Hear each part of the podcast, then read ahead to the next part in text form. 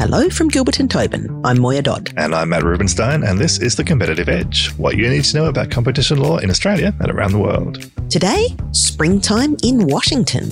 G&T lawyer Anna Belgiorno-Nettis joins us to talk about global developments and local implications from the world's largest antitrust meeting, where she spoke on a panel on equity and competition law when the Competition and Consumer Act's objective was introduced, government back then was stressing that it wasn't interested in competition for its own sake. It said that economic efficiency is one element of a broader public policy context, which also includes social considerations such as sustainability, community service, consumer interests, social welfare, and yes, it actually explicitly mentioned equity.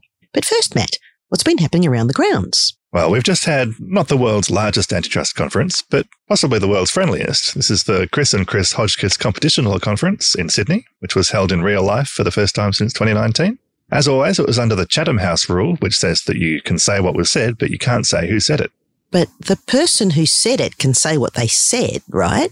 Right. And ACCC Chair Gina Cass-Gottlieb and Commissioner Liza Carver have released transcripts of their speeches. So we can say what those say. We can. So Chair Cass-Gottlieb reiterated the ACCC's priorities, which we talked about before. Mm-hmm. She spoke in some detail about the ACCC's cartel program and said they're now reviewing their cartel immunity policy, which has been in place for 20 years now and has been fine tuned every four or five years. And that's still an important policy for detecting cartels, even though there are now AI tools as well. It is, especially when there isn't a lot of public information to feed into the AI. True. And the chair said that immunity applications have increased over the last six months.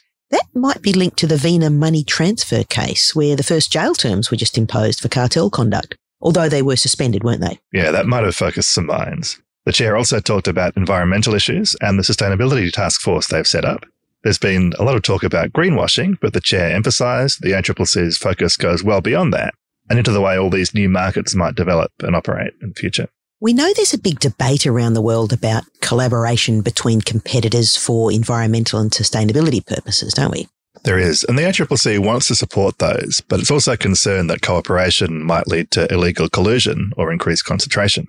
So it sounds like they'll still rely on the full authorization process to weigh up those benefits and detriments and publicly test them. In other words, you won't get a free pass just because you're saving the world. That's right, you won't. There was some discussion at the conference about whether business should be allowed to self assess these things, like they can in Europe, instead of going to the regulator every time. But that's generally not how we do things around here. Mm, well, we're such an untrustworthy bunch, right? Because all the convicts. That must be it. Commissioner Carver's talk was also really interesting. Among her various roles, she's the enforcement commissioner. She said she was a competition law purist with faith in the existing competition law regime, but she said digital platforms are a bit different. Is that like a test cricket fan who has a sneaky thing for T20 on the side? Exactly like that. She did point out that there can be a risk that these platforms might cause competitive harm that can become entrenched long before an enforcement remedy can be imposed. But are digital platforms that different, really? I mean, there were monopolies in the old economy that lasted for decades before they were taken down by new entrants or traditional antitrust law. There were, and an argument was put at the conference that a persuasive case for ex ante regulation hadn't yet been made. Maybe not enough work had been done to show that digital platforms had enduring market power that would be used to the detriment of consumers.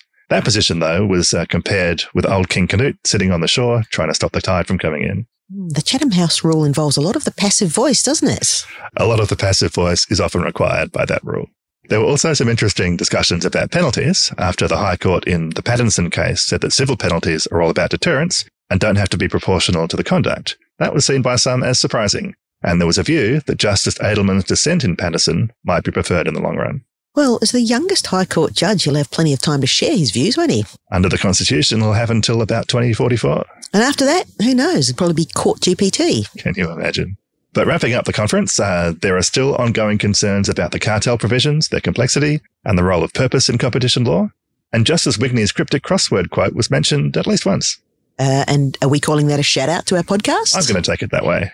Well, apart from Chatham House, are there any other houses that have famous rules? I mean, there's the Cider House Rules, of course, which was a 1985 novel by John Irving, who also wrote the screenplay for the 1999 film.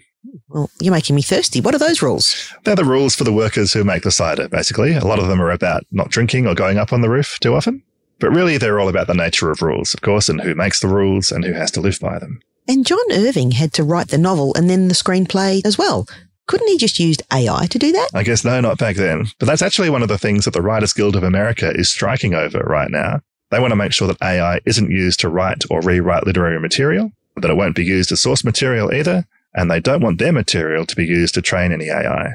So, should we be striking in solidarity, Matt? I mean, assuming this podcast counts as literary material. Big assumption. But maybe if they haven't worked it all out by the time the World Cup starts, that might be the time to strike. I like it. Sounds like a plan. What else is going on? Well, still on digital platforms, the ACCC has also released its sixth interim report of the Digital Platform Services Inquiry. Repo number six. That's right. This one is on social media services, uh, and it finds that Facebook and Instagram together account for the most monthly users and the most time spent on social media in Australia though TikTok has grown the fastest, particularly with the younger demographic. Well, I believe TikTok is the number one platform for football victory dances, isn't it? And of course, for Matilda's defender, Alanna Kennedy catching sight of her own broken nose on the big screen. Yeah, 10 million views on that one. Yeah, so it looks like the recommendations here are basically the same as repo number five. Let's have codes of conduct and processes for scams and dispute resolution and let's prohibit unfair trading practices. That's pretty much it. Uh, and as we've mentioned before, repo number seven will be about expanding digital ecosystems and is due to go to government in September of 2023. Now, I just saw that the 10th Fast and Furious movie has just come out with the disappointing title of Fast X. And I don't think the DPSIs are going to catch up at this stage, are they? Now, if my maths is right, there'll only be nine interim reports before the final report, so I don't think we'll get a DPSI X. Isn't that something to do with the weighted average cost of capital? Well, that's more of a written joke, isn't it, Moya? You are a scriptwriter. In other news, the UK has just introduced the Digital Markets Competition and Consumers Bill, the DMCC, which will greatly increase the powers of the Competition and Market Authority and its Digital Markets Unit. So we've had straight out of competition and now it's run DMCC. Very good. And actually, a lot of this has been coming since the Furman Report of 2019, which of course was co-written by our podcast guest and antitrust rapper, Philip Marsden, Mr. Straight Out of Competition himself. And that report ended up being called Unlocking Digital Competition, although he wanted to call it The Winner Takes It All. Yeah, he's working across genres there. Cross-code economists. Impressive. Very.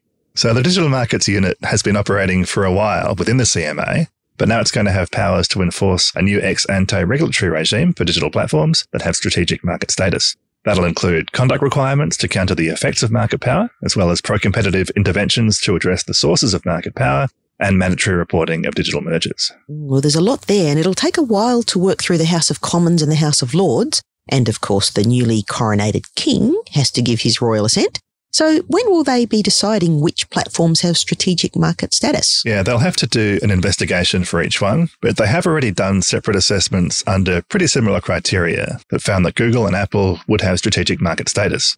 And they've also done a market study that said that Google and Facebook had market power in online advertising and should be covered by an ex ante regime. So we'll see if anything changes there. We will. Did you watch the coronation, Moya? Um, not on purpose. I, I thought it was a replay of Mardi Gras. Fair enough. I thought the coronation quiche looked pretty good, especially after 70 years of coronation chicken. Yeah, and of course, during the coronation chicken years, the UK joined and then left Europe, which is still at the cutting edge of digital regulation. The European rules for potential gatekeepers under their Digital Markets Act have just kicked in, so digital platforms will now have to notify their core services so the European Commission can decide whether they'll be designated. They will, and the European Digital Services Act is even further ahead. The Commission has just designated its first very large online platforms and very large online search engines. Oh, are there any surprises amongst those VLOPs and VLOSers? Well, the only search engines are Google and Bing, so not really a surprise. But the platforms include the usual suspects, but also AliExpress, uh, Booking.com, Wikipedia, and Zalando, which is a German platform originally for shoes. Platform shoes, got it. Well, with great scale comes great responsibility, said Commissioner Thierry Breton in an actual press release. But isn't that a line from a movie? Mm, kind of. Anyway, as we potentially move down a similar path here in Australia, we'll keep an eye on what's happening, particularly in Europe and the UK. We sure will. But first, Matt, you recently sat down with Anna Belgiorno Nettis, who's just come back from the American Bar Association's antitrust spring meeting in Washington, D.C. That's right. It's a really critical time in antitrust globally, and Anna was right there in the middle of it. She had a lot to say about the goals of antitrust and how governments are getting things done, whether that's through changes to the law or new ways to use existing tools. Big antitrust. Let's take a listen. We're joined today by Anna Belgiorno Nettis, who's a lawyer in the Competition Regulation Group here at Gilbert and Tobin and is just back from the American Bar Association's spring meeting in Washington, D.C., which by the sound of it was huge in pretty much every way. And a welcome to the competitive edge. Thank you so much, Matt. And, and very true on that comment. It really was an enormous conference. What can you tell us about the, the main themes of the conference and what the general mood was like, the, the vibe, if you like? There was really a sense I felt, Matt, across the panels that it's a pretty pivotal time in competition law globally. There was a reflection by panelists about how societies are focused on competition law and engaging with competition law in a way that they haven't in, in the recent past. And competition law, of course, has always been intrinsically linked to consumer welfare, yet it's a very different feeling when you have the sense that consumers themselves are actually engaging with the issues. It's part of dinner table conversations, as some panelists said. And that I felt really added a sense of gravitas to the event where there seemed to be a consciousness at spring meeting that we're in the midst of an important time for our profession. Key themes that kept coming up over and over, there definitely were a few.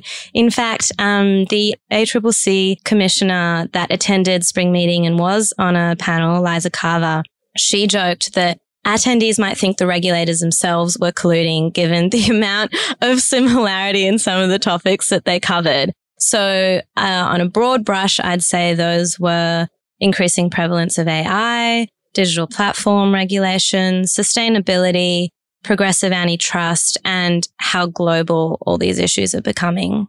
Obviously, a global conference, but it's based in America. There would have been a lot of US practitioners and uh, agency representatives there. With the new administration um, coming in two years ago now, there was a lot of expectation about some big changes to antitrust law in the US.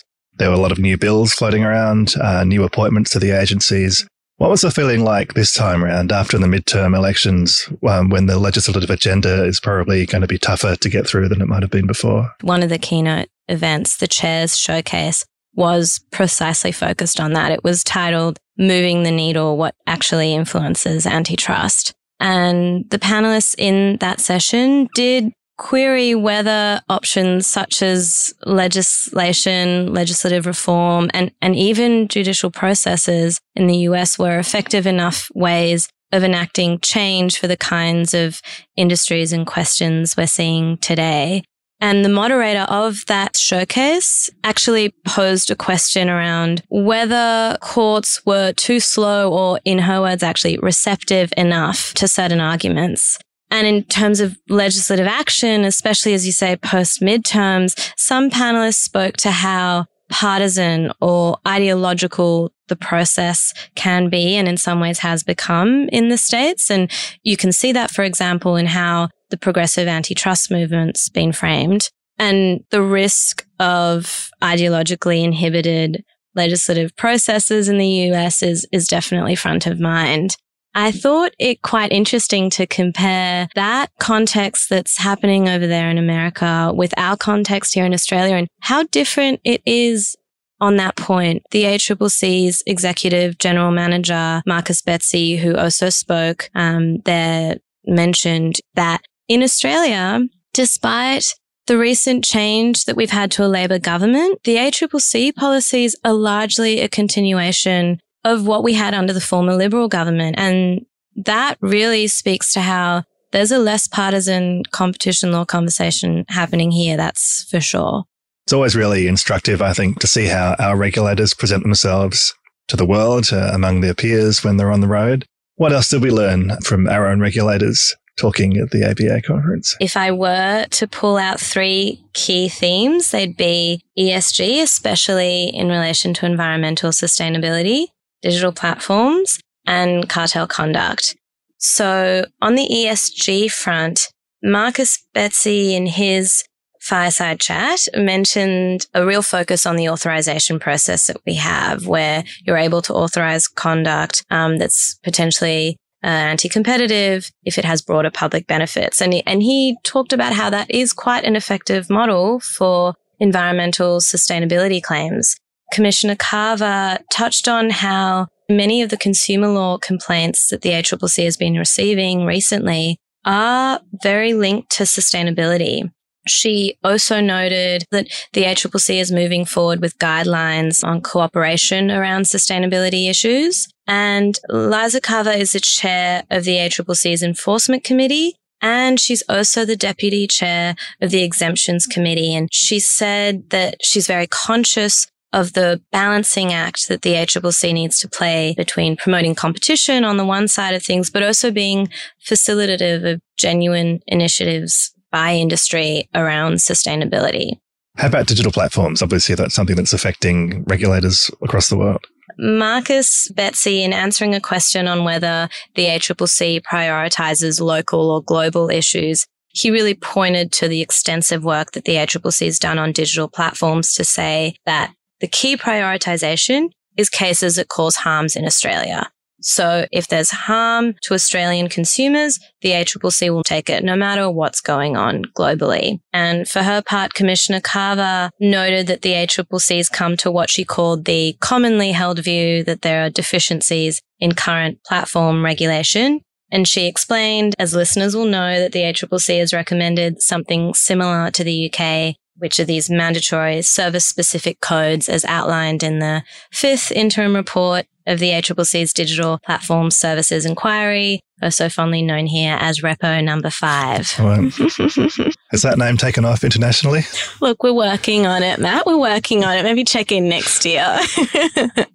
That's great. You also mentioned cartel conduct. What did our agency representative say about that? Commissioner Carver noted that there'd been a potentially unsurprising serious uptick in immunity applications after the first individual sentencing that we had in September last year in the Vina Money cartel case. Marcus Bezzi, who previously actually headed enforcement at the ACCC, he said that for a leniency program to work, it was critical to create a credible threat that the ACCC will actually discover cartels. You need people to think that you'll discover cartels in other ways for people to come forward. And he gave the example of arrangements the ACCC has actually with their merger teams to identify matters that are suspicious. He in fact said that one of their guilty pleas came out of a cartel identified by a merger monitor in their monitoring duties. Interesting times. Mm. Now, you run a panel yourself, weren't you, which I think you might have proposed? So my panel was looking at how jurisdictions around the world have had different degrees of success in incorporating concepts of equity, such as race, gender, and other factors in competition law and policy, and how each entity in competition law can and is playing a role. I was there from Australia. We had senior analyst from the South African Commission and ex G&T lawyer Betty McCatchua speaking. We also had the economist at the Department of Justice, Brian Clark, and we really brought the global element. We've spoken about public benefits and authorization, but there are other ways that fairness is working its way as a concept into Australian competition law, including uh, a potential prohibition against unfair practices. How does that fit in with equity and the topic of the panel?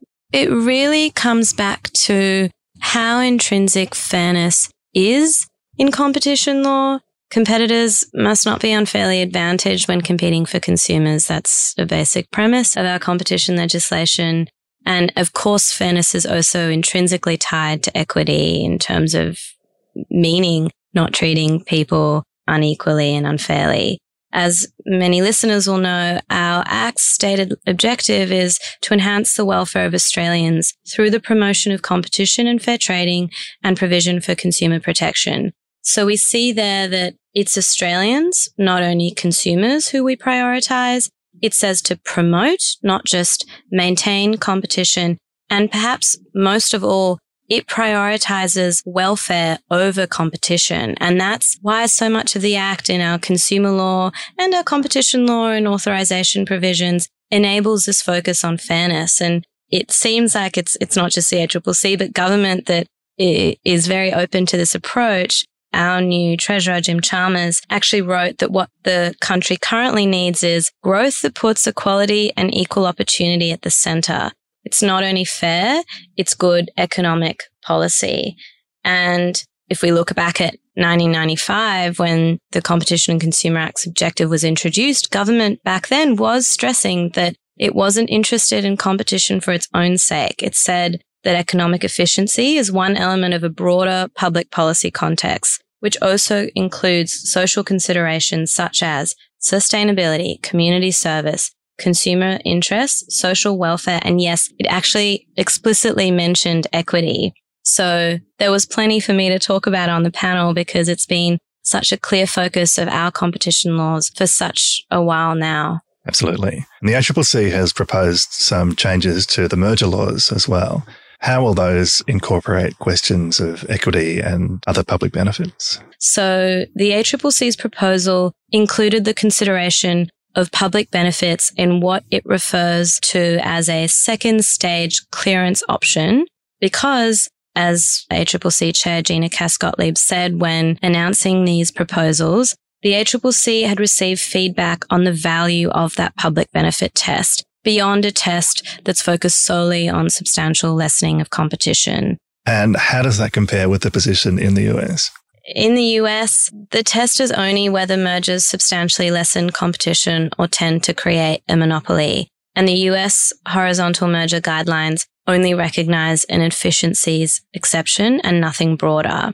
And chair of the Federal Trade Commission over there, Lina Khan, confirmed that approach when she wrote in December in a Wall Street Journal article, if a merger would crush competition, the parties can't obtain a dispensation by swearing to use their power for whatever they view as the greater good.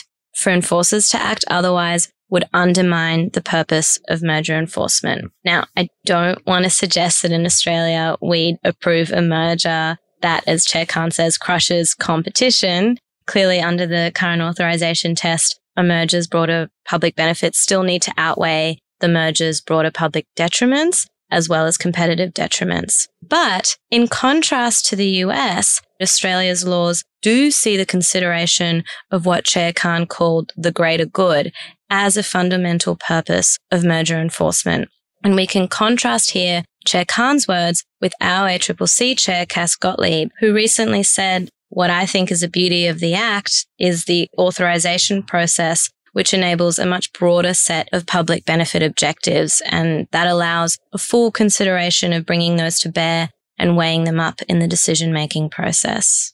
So you mentioned that the ACCC had uh, a big focus on greenwashing, sustainability claims. How else uh, are they addressing these issues under the consumer law? The ACCC has noted that our Act's competition and consumer objectives are mutually reinforcing as informed consumers who are truly able to choose are the absolute underpinning of our competitive markets. Consumer law gives all of our businesses an equal opportunity to compete on merit, thanks to our unfair and misleading conduct legislation. So enforcement around equity concepts such as race, for example, especially towards Indigenous Australians, are more common in our consumer cases. And our laws have historically horrifically failed our First Nations people and reflecting that, it's completely justified that one of the ACCC's enduring priorities is conduct impacting Aboriginal and Torres Strait Islanders. And one of the ways that the ACCC's really acted on that priority is through unconscionable conduct cases. And there have been numerous enforcement cases against unconscionable conduct that the ACCC's brought, which has specifically addressed First Nations Australians. But as we've covered on this podcast, our ACCC doesn't think our laws are going far enough to prevent unfairness, and that debate is very much alive. Yes, it is. Uh, of course, Betty Mkachwa has been on the podcast before. It's terrific that she's at the Competition Commission in South Africa now. What did you say on the panel South Africa was sort of held up as the poster child when it comes to incorporating equity into competition law. They have legislation that puts public interest considerations front and center of the competition law analysis. And much of that is tied to a concept of historically disadvantaged persons, which is anyone really that was disadvantaged and discriminated against under the apartheid policy. And that has done wonders in a sense around equity for that jurisdiction.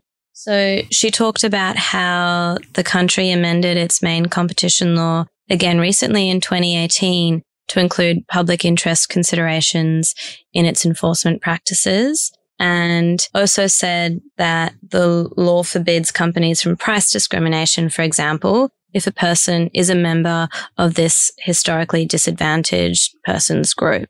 You also interviewed Department of Justice economist Brian Clark about one of his areas of expertise, which is antitrust and labour markets. And that's something that we haven't talked about much in Australia, largely because employment arrangements are excluded specifically from our competition law. But uh, that might be about to change, and we might be talking about that a lot more in the future. I had such a good time interviewing Brian Clark. I thought his comments were especially fascinating, as you say, because we are on the cusp of reevaluating how our competition laws approach labour market issues. And also because our approach is just so starkly different to the US, where we have this carve out for employment related conditions and that's linked very significantly to how different our industrial relations systems are. The federal minimum wage that we have here is much higher than the US. Our bargaining and awards system for wages has much greater coverage and multiple past reviews of our competition law from 1993 with the Hilmer report have kept concluding that we should keep that distinction and carve out between competition law and employment matters. And the 2015 Harper Review in part justified this by saying that industrial laws are different to competition laws because they have ethical and social dimensions at their heart to a greater extent than competition law. And I find it so interesting that it seems precisely because of these ethical and social dimensions that Treasury and the ACCC are now re-examining whether those employment exceptions are still serving as well. The ACCC chair, Gina Cass-Gottlieb, said that Treasury is in particular assessing how broadly no poach clauses are used. So no poach agreements are where competitors agree not to hire or recruit each other's employees. So they'd therefore be illegal under our cartel laws if our cartel laws applied to employment related matters, which they don't. Chair Cass-Gottlieb said that if no poach agreements were affecting not only senior individual professionals, but Australia's workforce more broadly, the ACCC would need to reconsider this carve out from a policy perspective. However, in the chair's true fact based style, the ACCC is waiting to see what the evidence tells them to do. And while we wait, it seems very timely to ask what competition law enforcement of employment matters would look like. And Brian was the perfect person to talk to about this, given how focused the DOJ has been on labour markets recently. It sounds like an incredible meeting to be at mm. and really, I guess, a microcosm of all the antitrust and competition law issues that the whole world is grappling with right now. We're looking forward very much to your interview with Brian Clark next time. In the meantime, thank you so much for joining us on The Competitive Edge. Thank you, Matt. So wonderful to get to be here. What a great interview. They used to say that there were big differences historically between the antitrust approaches of the US and Europe. And according to the US, it was you protect competitors while we protect competition. But now, Matt, there seems to be a fair bit of convergence at the moment. There does. I mean, the EU and the UK are passing lots of laws, but in the US, they're trying to do pretty similar things through executive orders and the agency's priorities. Anna's panel on equity sounds like it was especially timely, and you can also hear our interview with her co-panelist and former G&T lawyer, Betty Macachua, back in episode five. Yeah, a bit has changed in the last year and a half, but that interview really holds up. Has it been that long? Kind of feels longer. I know what you mean. This podcast won't make you live longer, but it'll feel that way. Certainly will. Well, before we wrap up episode 30, what's in your crystal ball? Well, we've been talking a lot about generative AI, and I'm sure you've seen that Geoffrey Hinton, who's been called one of the godfathers of AI, has just resigned from Google so he can be free to talk about some of the dangers that unregulated AI might bring. Because it'll take away our jobs or undermine the very idea of truth or destroy humanity? Yeah, maybe all of those. Uh, he says he used to think that it would be decades before artificial intelligence could rival human intelligence. But now he thinks that's already happening, at least in some ways, and AI could quickly pull ahead so that bad actors will be able to do a lot more damage by harnessing AI and if the AI gets out of control, it could do even more damage all by itself. Well, it'll be a while before AI can rival the natural intelligence of our Peter Waters, who's just put out an update on how AI can be used for misinformation and propaganda, given how well it can create images and text that seem to be more authentic than ever before. Yeah, and then Peter points out a few ways we can guard against that. Some of them depend on the way that these large language models are developed and distributed. and others depend on how we share authentic information and how we filter or process the information that comes our way. And there's probably no way to completely mitigate those risks, just like there's no perfect solution to the misinformation that is already out there. But we'll need to do what we can if we don't want our discourse to get any worse. That's right. And this is all reminding me of when I was much younger and perhaps a little bit nerdy. A little bit? I can't believe that. Perhaps. And once back then, I actually wrote an online chatbot that people could dial into and chat to. It was based on Joseph Weizenbaum's ELIZA program, which would basically ask these like very open ended questions and then look for a particular word or phrase in the response and ask another question about that on it would go. It was a very small language program. Did it hallucinate, Matt? It didn't. And it never took long for whoever had dialed in to realize that it wasn't real until I made it look like it was actually typing. It had a, the rhythm of a not so great typist, a hunt and peck artist. It had hit the wrong key and then go back and delete it. Sounds like me. And after all that, it took people a lot longer uh, to realize what was going on. I think we found the godfather of artificial stupidity. Look, I'd be happy with that. I do think it's interesting, though, that uh, at the moment we're recognizing AI by certain kinds of mistakes that it makes, like uh, not being able to draw fingers properly. But in the future, we might be relying on imperfections to identify authentic material. Yeah, true, unless the AI learns to fake those too. Yeah, which it will, I guess. So, cheerful prediction there. Remember, you can find relevant links in the show notes and email us at edge at gtlaw.com.au. And we've got some great guests still to come, including Anna's interview with Department of Justice economist Brian Clark on antitrust and labour markets. And if you enjoyed today's episode, please subscribe, leave us a review, and tell your friends. Till next time, this was The Competitive Edge with Gilbert and Tobin.